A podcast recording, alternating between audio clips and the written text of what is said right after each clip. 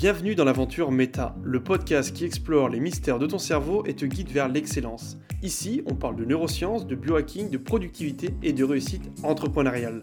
Chaque semaine, tu auras accès à des conseils validés scientifiquement pour level up dans ton business et tous les domaines de ta vie. Alors installe-toi confortablement et partons ensemble hacker ta réalité. Et c'est parti, on attaque. Bienvenue à toi, bienvenue dans ce nouvel épisode de Meta, un épisode où on va se recentrer autour des neurosciences. À la base, c'est mon domaine de prédilection. J'ai un master en neurosciences cliniques et si tu veux, pendant ces derniers épisodes, je me suis principalement orienté autour de la productivité et tout ce qui concernait le potentiel humain. On va essayer de revenir un petit peu aux bases, revenir un petit peu aux fondamentaux et je vais te parler aujourd'hui de la concentration. La concentration, c'est l'aptitude la plus importante, notamment pour revenir au podcast que je t'ai présenté autour des bases de la productivité pour faire un travail dit qualitatif. Plus tu seras concentré sur une tâche, plus tu seras performant. Et justement, ta capacité à être focus, c'est quelque chose de primordial et d'essentiel. Et pourquoi je t'en parle aujourd'hui spécifiquement? Simplement parce que la concentration, c'est l'aptitude la plus altérée dans nos sociétés. Actuellement, pour beaucoup d'entrepreneurs, beaucoup de personnes, entre guillemets, notre activité est principalement digitalisée. On passe beaucoup de temps sur ordinateur, beaucoup de temps sur téléphone. C'est une très bonne chose parce qu'en fait, ça décuple notre capacité de travail et on est capable de produire beaucoup, beaucoup plus. On a accès à masse d'informations, c'est énorme.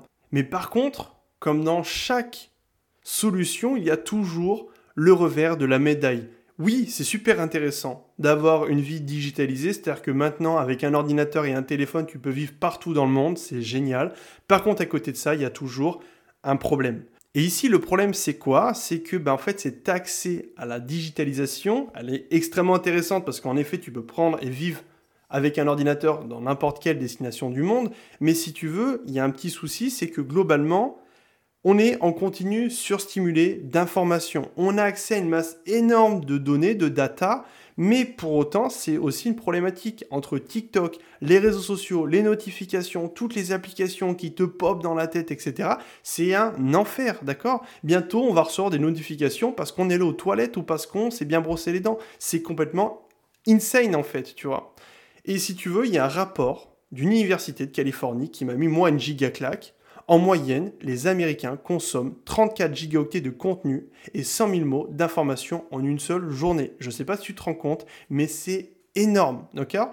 Donc si tu veux, cette quantité d'informations, il faut partir du principe aussi que notre cerveau, n'est pas capable de tout traiter. Et heureusement, heureusement qu'on ne retient pas le TikTok et les 40 TikTok qu'on a scrollé euh, dans la matinée, parce qu'on finirait complètement zinzin, d'accord? Et si tu veux, tu vas me dire, bah ok, notre cerveau file de l'info, on a un masse d'informations, c'est pas grave. En fait, non. Et je vais t'expliquer, je vais te mettre face à une situation qui t'est sans doute arrivée. Tu rentres le soir, t'es fatigué, t'es en train de manger, tu t'allumes un petit truc devant la télé, et dans beaucoup de cas, tu te retrouves, quand c'est un peu ennuyant ce que tu vois la télé, d'être en même temps en train de regarder un écran, big écran devant toi, et ton téléphone. Et tu fais les deux choses en même temps. Ça m'est déjà arrivé. Et le jour où je me suis aperçu de ça, je me suis dit, mais là, là, il y a vraiment un problème. J'étais en train de regarder une vidéo qui m'intéressait, et j'étais aussi sur mon téléphone en train de regarder d'autres vidéos. Mais je me suis dit, mais attends, mais on est où, putain? On est dans quel monde, quoi? Mon cerveau est tellement plus habitué à regarder une chose en même temps qu'il a besoin de surstimulation et d'aller chercher de l'info, etc. Et mécaniquement, peut-être que ça t'arrive d'être en train de bosser sur ton ordinateur et puis de prendre ton téléphone par réflexe et d'essayer de scroller et de regarder des trucs pour chercher de la stimulation. C'est une folie. Une folie à tel point que j'ai travaillé avec des entrepreneurs qui pensaient qu'ils avaient des troubles de l'attention, ce qu'on appelle TDAH, troubles de l'attention avec ou sans hyperactivité. Et en fait, si tu veux, tu peux penser ça, parce qu'en vrai, on n'arrivait même plus, enfin du moins, ils n'arrivaient même plus à se concentrer plus de 20 minutes sur une tâche, et ils avaient besoin d'aller chercher de la stimulation ailleurs, donc c'était un vrai problème. Et en fait, en se reconcentrant, en mettant en place de vraies stratégies, on a impacté directement ça, et en l'espace d'une semaine, c'était réglé. Mais t'imagines quand même qu'on peut se poser ce type de questions, et c'est vraiment un vrai problème. Donc aujourd'hui, assez rapidement, déjà dans un premier temps, je vais te présenter les bases neurales. J'aime toujours essayer de t'expliquer le fonctionnement. Je sais que parfois, certaines parties peuvent essayer de, peuvent être un petit peu complexe. On parle de neurosciences, de neuroanatomie, c'est plutôt le bazar, mais au moins je mets des mots sur des termes, des fonctionnements, j'essaie de vulgariser ça le plus possible. De toute manière, si tu as des questions, n'hésite pas à m'envoyer des messages sur les réseaux sociaux. Donc je te présente les bases neurales de manière très rapide, et après je te présente surtout ce que j'ai trouvé par rapport à la concentration. Déjà, la concentration, c'est quoi? La concentration, ça peut être défini comme la focalisation de ressources mentales sur une information ou une tâche spécifique tout en ignorant d'autres stimuli. Maintenant que j'ai fait cette présentation, on va aller un peu plus dans le deep. C'est quoi la concentration d'un point de vue neuroanatomique? Alors évidemment que je ne pouvais pas tout te présenter à travers ce podcast parce qu'il me faudrait au moins 2-3 heures pour te présenter vraiment l'ensemble du processus, sachant qu'en plus en neurosciences cognitives, on est tout juste en train d'explorer les mécanismes de l'attention, de la concentration qu'on commence à comprendre bien sûr, mais c'est long, c'est complexe, d'accord? Mais si tu dois retenir certaines choses, il faut partir du principe que l'approche réductrice pour dire oui, c'est cette zone-là du cerveau qui occupe la concentration, c'est généralement des personnes qui n'ont pas bien compris comment fonctionnait le cerveau de manière générale. En fait, il faut voir ça comme un réseau, un réseau de neurones qui va s'occuper de l'attention. Tu as une certaine zone qui va faire cette partie, une autre, zone qui va faire une autre fonction, et ainsi de suite. Parmi ces zones-là, celles qu'on peut retenir, c'est notamment le cortex préfrontale qui intervient dans la prise de décision, la planification, le contrôle de l'attention. En fait, cette zone-là, elle va s'occuper de maintenir ton attention sur une tâche, en particulier en présence de distraction. Ensuite, tu as aussi les lobes pariétaux qui vont aider dans l'attention spatiale. Alors juste, je sais que tout ce que je présente, ça peut vite paraître comme du charabia et des mots hyper techniques, hyper scientifiques, donc je vais essayer de vulgariser encore plus cette partie-là. Cortex préfrontal, préfrontal, ça porte le nom front, donc c'est sur le devant de ton crâne, d'accord? Ensuite, lobe pariéto, pariéto, c'est sur le dessus, ok? Voilà. Ça te permettra de visualiser, n'hésite pas à aller chercher des images et même t'inscrire à ma newsletter. En gros, tout ce que je mets en avant dans mon podcast, je le retranscris dans mon l'oasis que j'appelle la source de, contenu hebdomadaire où ben, voilà, je m'adapte à, tous les profils, je régale tout le monde. Des personnes qui sont plus à l'aise avec le format newsletter, des personnes qui sont plus à l'aise avec le format podcast, j'en ai et j'en fais pour tout le monde pour faire plaisir aux petits et grands. C'est moi qui régale. Donc voilà. Ensuite, il y a une autre zone de ton cerveau qui est extrêmement importante, c'est l'aire tegmentale ventrale et le noyau accumbens. Cette zone-là, elle, elle fait partie du système de récompense de ton cerveau. Et pourquoi c'est important et pourquoi je t'en parle pour la concentration? C'est parce que lorsqu'une tâche est perçue comme gratifiante, l'air tegmental ventral va libérer de la dopamine, ce qui va aider à soutenir ton attention et ta concentration. Et les deux jouent un rôle essentiel.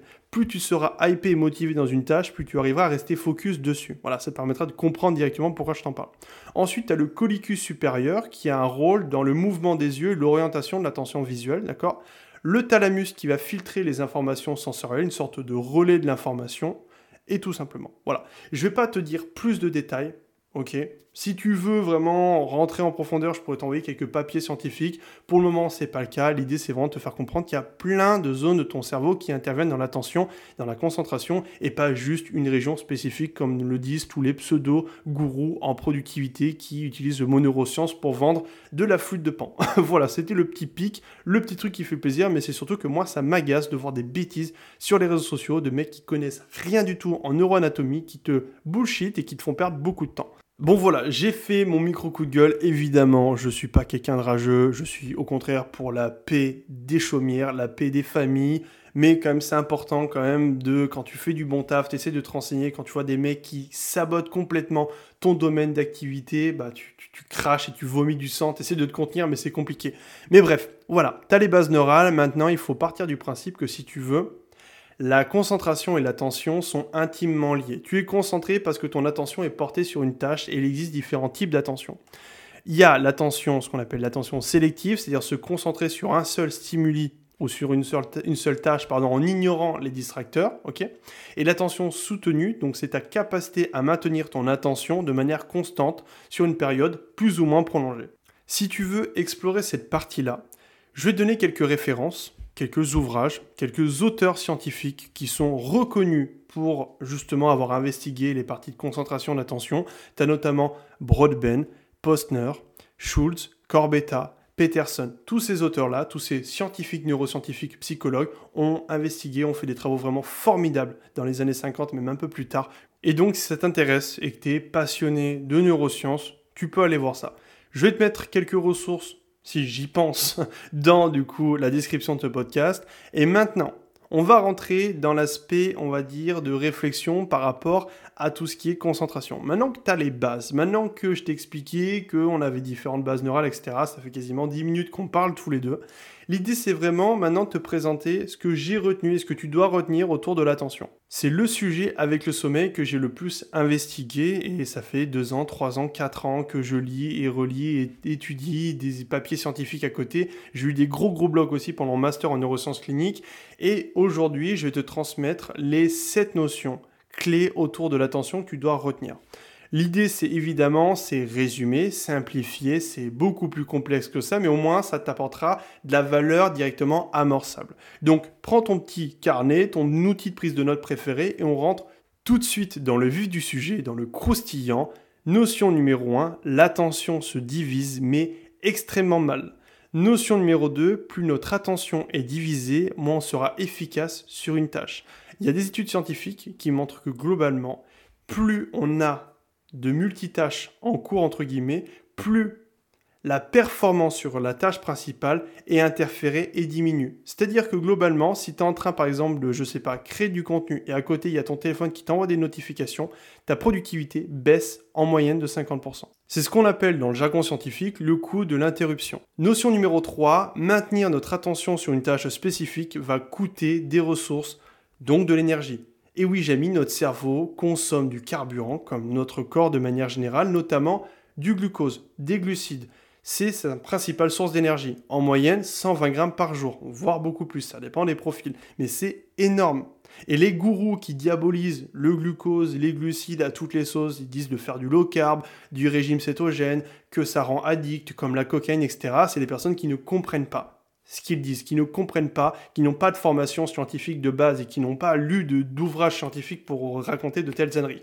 Je te le dis pas pour passer un coup de gueule, mais pour te faire comprendre que globalement, écouter ces conseils-là, c'est aller droit dans le mur. Si tu te prives de certaines sources d'énergie, certaines sources de glucose, tu vas te cramer, d'accord? Parce que c'est une source de carburant pour ton cerveau, pour tes muscles, et si tu veux, si tu te mets à consommer euh, vraiment que dalle par jour, tu vas t'épuiser et tu vas pas comprendre, tu vas avoir des baisses d'énergie et ça aussi je t'en parlerai dans un podcast, mais c'est pas zinzin. Voilà pour cette partie. Notion numéro 4, maintenant, plus il y a de stimuli extérieurs, plus il sera difficile de se concentrer.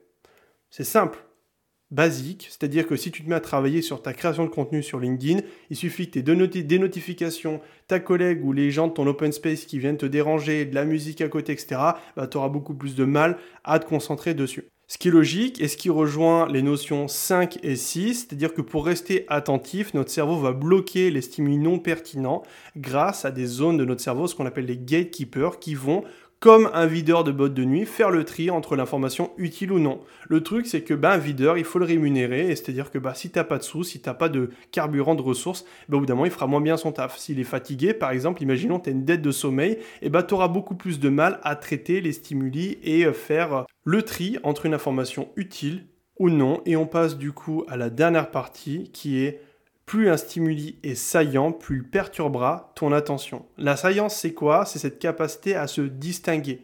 Comme par exemple un bruit hyper fort, hyper percutant. Et eh bien on va dire qu'il est saillant par rapport aux autres bruits qu'il y a. En fait, il arrive à se distinguer plus facilement parce qu'il est plus agressif, il se distingue plus. Et euh, ça, on en parle notamment euh, lorsqu'on conseille de travailler avec de la musique. Dans certains cas, bosser avec de la musique, ça a du sens, ça permet de rentrer dans l'état de flow, d'être beaucoup plus concentré, mais il faut faire attention à quel type de musique on écoute. Par exemple, se concentrer sur une musique de Joule, c'est beaucoup plus complexe que sur euh, du Schubert, euh, la sérénate ou euh, du Vivaldi ou ce que tu veux. Tu vois, parce que globalement, Joule, il y a du clic-clic, pan-pan, des musiques, des paroles, etc. Donc la séance est plus élevée qu'une musique calme, douce, avec un tempo régulier. Voilà, ça c'est un petit point qu'il est important de comprendre parce que bah, globalement, en fait, ça impacte directement ta capacité à te concentrer. Du coup, maintenant, je t'ai présenté le problème initial, les explications neurologiques. Maintenant, je vais pas te laisser sur le bord de la route comme ça en mode salut frérot, je m'en vais. Je vais te donner des hacks, je vais te donner des astuces, des conseils directement amorçables pour optimiser cette concentration. Ça se divise, on va dire, en trois principaux points. Le premier, c'est au niveau de ta charge mentale. On n'en parle pas assez, mais plus tu as une charge mentale élevée, plus tu auras des capacités de concentration qui seront basses. C'est très simple Si ton cerveau processe en continu parce que tu es euh, stressé, anxieux, tu réfléchis à des problèmes et tu es en train de, de processer en continu, tu auras beaucoup plus de difficultés à te concentrer sur une tâche parce que ton cerveau sera ailleurs. Donc le hack pour ça dans un premier temps, c'est peut-être d'écrire. C'est le conseil que je donne à tous les entrepreneurs que j'accompagne. Comme dans Harry Potter, tu vois, la pensine. Tu vois, genre euh, Dumbledore, il met un bout de ses mémoires dans une sorte de, bassine d'eau. Bah, c'est la même chose. Tu te prends un petit carnet, tu prends un, outil de prise de notes sur Obsidian ou peu importe et t'écris. T'écris, t'écris ta journée, tout ce qui t'arrive, tous tes problèmes, etc. Et tu les extériorises dans un outil de prise de notes. Ça te permettra de vider un petit peu ton crâne là-dessus. Après, évidemment, au niveau de la charge mentale, ce que je te recommande, c'est d'aller voir des professionnels diplômés. Il y a des centaines et des millions de psychologues à ta disposition, des professionnels qui vont pouvoir t'aider justement à te sentir mieux. Va les voir. Échange avec eux.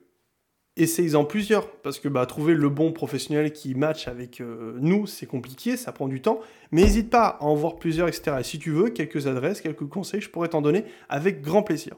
Voilà. Donc ça c'est pour la partie charge mentale. Je rentre pas dans le détail parce que je pense que je ferai vraiment, comme je te dis, un podcast à part entière avec d'autres solutions beaucoup plus deep, mais au moins c'est pour te faire une sorte de première introduction, une sorte de podcast, une sorte de starter pack. Comme pour le sommeil, je t'ai donné des bases simples et le stress c'est pareil. Et après on fera un podcast beaucoup plus poussé, beaucoup plus ancré. Et quand je traiterai ces thématiques-là, je référerai directement aux premiers épisodes. Ok?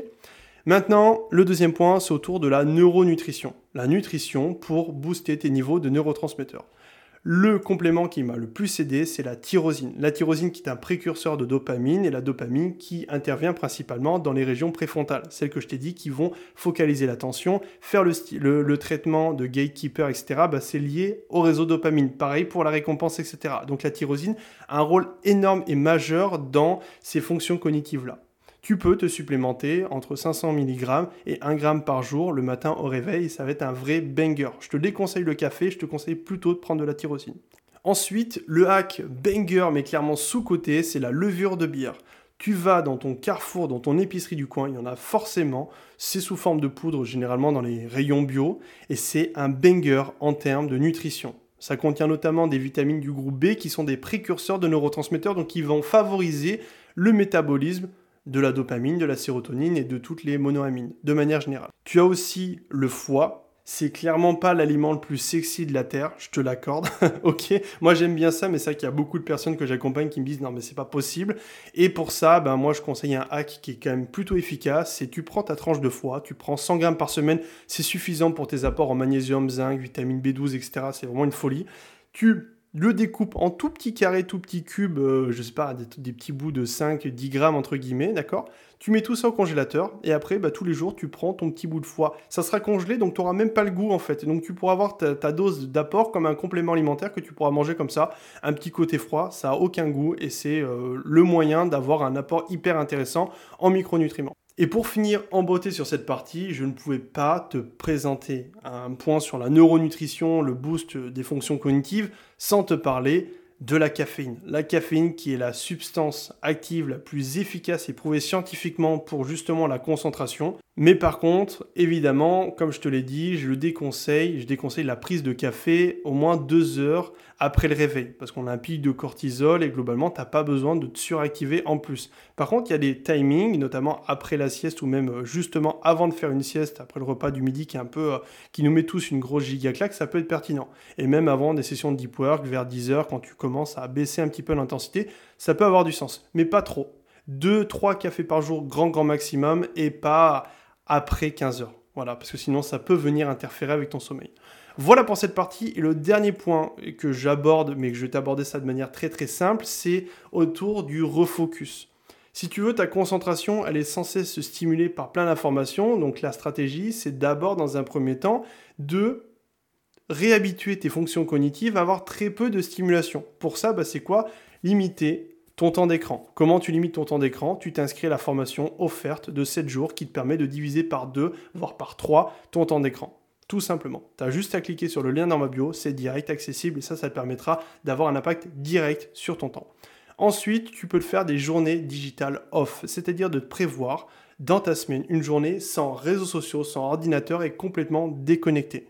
Poser le cerveau et de partir complètement. Tu peux même pousser ça sur un week-end de reconnexion. Des fois, je fais ça, c'est-à-dire que je pars, je prends un Airbnb, je coupe complètement tout d'un coup les réseaux sociaux sur un week-end entier et vraiment ça me permet de me refocus, réhabituer mon cerveau à être dans l'instant présent, profiter des moments de la vie et euh, surtout être stimulé par euh, les chants des oiseaux, des trucs, ça fait très perché, très chamal. Par contre, c'est vrai, on ne prête plus du tout attention aux stimuli autour de nous un oiseau qui passe, un voisin qui truc, une porte qui se claque ou quoi que ce soit, c'est des stimuli qui sont traités de manière automatique et on n'est plus du tout focus dessus, on a toujours besoin de surstimulation. Un peu comme finalement les drogues, même si j'aime pas trop parler de ça parce que c'est quand même un petit peu abusé comme exemple entre guillemets, mais tu vois, ce qui, ce qui se passe avec les addictions, c'est quoi? C'est que globalement, euh, au début, on t'habitue à des petites doses, d'accord, et puis après ton cerveau, on voudra plus, plus, plus, plus, plus, jusqu'à temps de rentrer dans les mécanismes infernaux. Et ben c'est la même chose plus de simulation, simulation, simulation, et puis après tu peux plus tout en passer.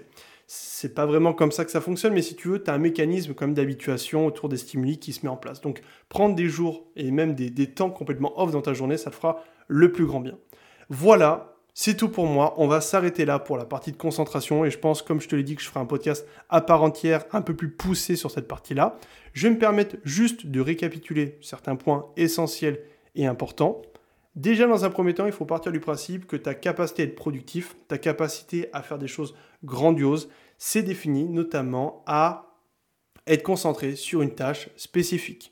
Le problème, c'est que notre concentration, notre capacité d'attention, elle est bouffée par ce monde qui, est de plus en plus en train de se digitaliser. C'est une très bonne chose parce qu'on peut faire des choses complètement incroyables avec les réseaux sociaux, nos ordinateurs, les écrans, mais par contre, à côté de ça, ça impacte in fine notre concentration parce qu'on est surstimulé à longueur de journée. La concentration, de manière générale, ça fait partie d'un système extrêmement complexe. Ça fait intervenir les zones frontales, les zones pariétales, des zones autour du système de la récompense. Bref, c'est extrêmement complexe, ok? Et on ne peut pas le réduire à juste dire oui, ça fait partie d'une zone ou quoi que ce soit. Il faut juste que tu retiennes que par contre, notre cerveau consomme du carburant et plus tu vas être concentré, plus tu as de stimuli à traiter, entre guillemets, plus il va te falloir du carburant. Donc n'oublie pas de faire attention à ta nutrition et ça fait partie des hacks que je t'ai présentés autour de la neuronutrition, supplémentation en tyrosine.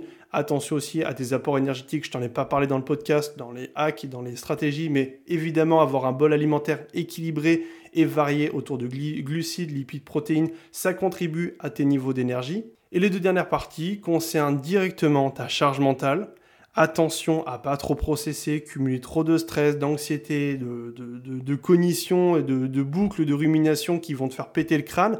Pense à consulter des professionnels, écrire, te décharger entre guillemets et prendre de la hauteur sur tout ça. Et le dernier point, bah, c'est surtout de trop focus, limiter ton temps d'écran avec ma formation offerte, faire des journées digitales off, même des week-ends et prendre au moins 30 minutes par jour de coupure complète. Voilà, c'est tout pour moi. J'espère que tu as kiffé ce podcast. J'espère que ça t'a intéressé, que ça te permettra d'impacter directement ta concentration. Mais globalement, avec ce que je t'ai présenté, en l'espace de deux semaines, tu pourras réhabituer ton système et tu seras beaucoup plus concentré. Tu arriveras beaucoup plus à être productif sur tes tâches hebdomadaires et donc balayer ta to-do list et donc balayer les objectifs de ta vie. Voilà, je te laisse sur ces dernières paroles. Bon courage sur tes projets, bosse bien. On se retrouve la semaine prochaine pour un nouvel épisode. À la prochaine, ciao